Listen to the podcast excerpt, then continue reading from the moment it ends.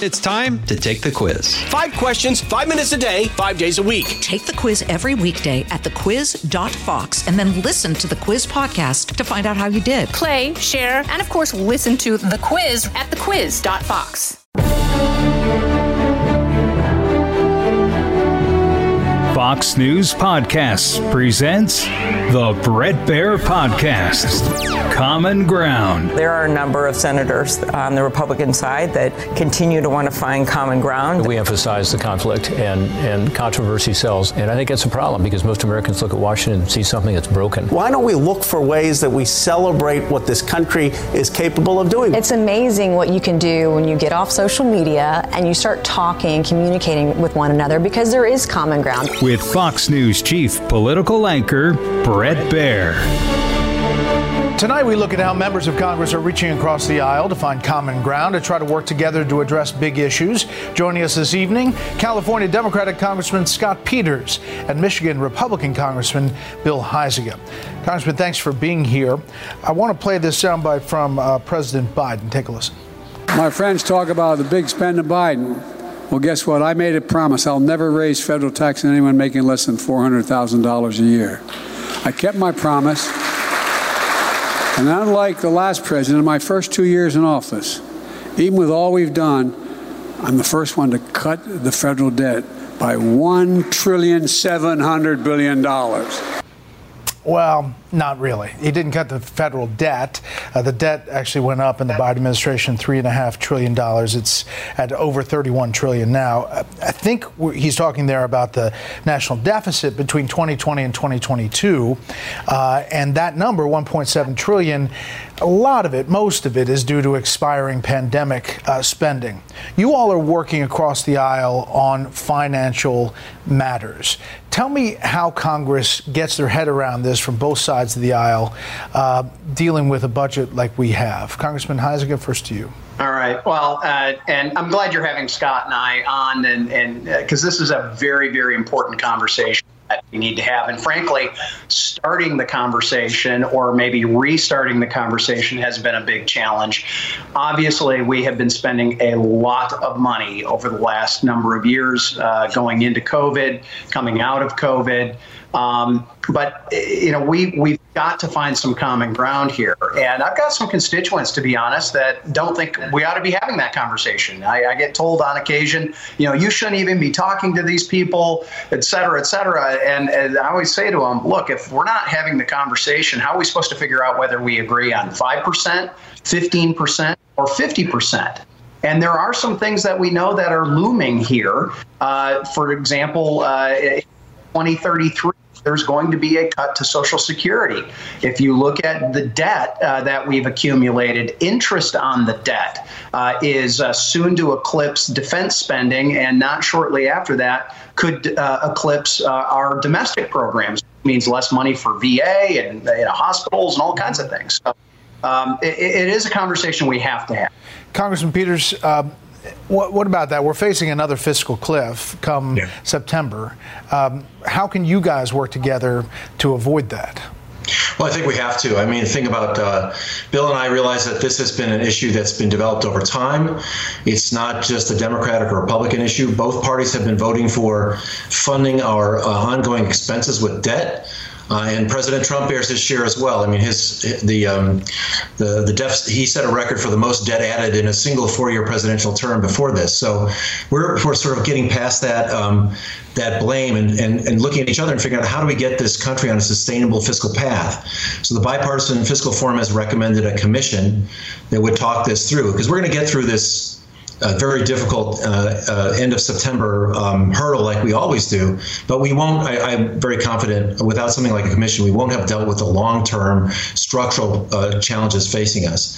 The fact that we're spending more, we're going to be spending in four years more money on interest than defense. We already spend more money on um, on interest than our children. And as some as a Democrat, I'd like to see something like the child tax credit. Uh, I don't want that money going to paying interest. I want our tax money to be deployed for our citizens, and we got to get out of this very bad habit. We'll continue right after this. Fox News Radio on demand on the Fox News app. Download the app and just click listen. When you swipe left, you can listen to your favorite Fox News talk shows live. Swipe right for the latest Fox News Radio newscasts on demand. Fox News Radio on the Fox News app. Download it today. Listen, I've been covering Washington for a long time. Uh, there hasn't been a real hunger for dealing with the debt. Um, we, both parties, to your point, Congressman Peters, have been spending a ton. Now, we dealt with a pandemic, and both administrations dealt with that. But the last time the debt, the national debt, ever decreased was 1957. Most times, cuts in Washington deal with slowing increases uh, Congressman Huizenga. So, I mean, there's got to be a different mindset up there completely. Uh, yeah. Congress has been at this for a long time. Well, unfortunately, we have some folks that don't see it as a problem. Uh, they think as long as we can keep ahead and keep up on those interest payments, it doesn't really matter what we spend. And to me, that's just wrongheaded. I'm a small business person, three uh, generations. My family's been involved in, in construction here in Michigan.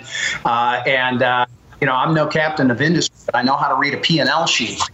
And, and, and, it's math, Bret. At the end of the day, this is simply math, and the math isn't adding up for future generations. You're right. Um, this has been going on for a very long time, and we have to acknowledge the problem and we then have to do something about that. And that's what this uh, the bipartisan fiscal forum is trying to do. Bipartisan fiscal forum, and I p- applaud you for finding trying to find common ground.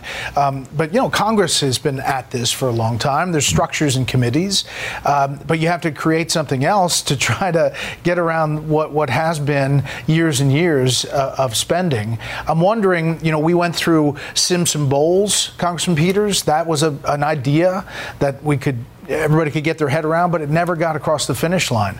Do you guys see some big thing that's going to change the dynamic? the big thing is the debt is way bigger. I mean, the problem is that uh, the, the problem that they looked at back then was a smaller problem. It's just gotten bigger. And the, and the issue is when, you know, we're sitting across the table and, you know, I'm, I'm saying, uh, can I have cake for dinner and, and, sure if i can have cake for dinner we'll do it too. And, and both parties have been complicit in not really paying attention to the long-term effect of borrowing to pay our ongoing expenses. So um, we can't draw any red lines. We have to put people together in a room.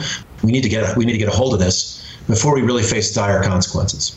And Bret, I think not only is it elected officials and the structure that surrounds our government operations that need to realize this, but citizens. Uh, citizens have to understand what this means, and they have to have their be heard, whether it's at the state level or at the federal level. Uh, they've got to make sure that those of us that do end up on the ballot uh, have an understanding that they aren't happy with the situation. That will also motivate some folks. All right, so both of you, really quickly to wrap up. Uh, you know, when you hear somebody say it's it's just all partisanship up, up on Capitol Hill, and and you can't really get anything done. Um, what do you say, Congressman Peters and Congressman Huizenga? Well, Bill and I actually. Um, I think we see that we're problem solvers. You can't solve any big problem in Congress without Democrats and Republicans. You basically need 60 votes in the Senate for anything. So, um, you know, what you see is something you don't always see on TV with the rock throwers and the, the, um, the you know, the the the uh, pontificators. Is you got two two people here uh, leading a group of uh, a significant group to really deal with this problem in a bipartisan way. That's the way it should be done, and um, I don't think it will be easy, but I think it's the only way. Well, well, well said. And at the end of the day, we have to have people who have the courage of their convictions to speak the truth and explain what's going on, no matter what uh, they might be from constituents. Uh, we've got to be realistic and we've got to be honest with them about our future. And the sad reality is we're in well, we are in trouble in the big picture on this uh, finance front, uh, but there are a lot of things happening on the positive side, common ground wise, and we like to focus on that. We appreciate you both coming on to talk to us. Listen ad free with a Fox News Podcast Plus subscription on Apple Podcasts, and Amazon Prime members can listen to this show ad free on the Amazon Music app.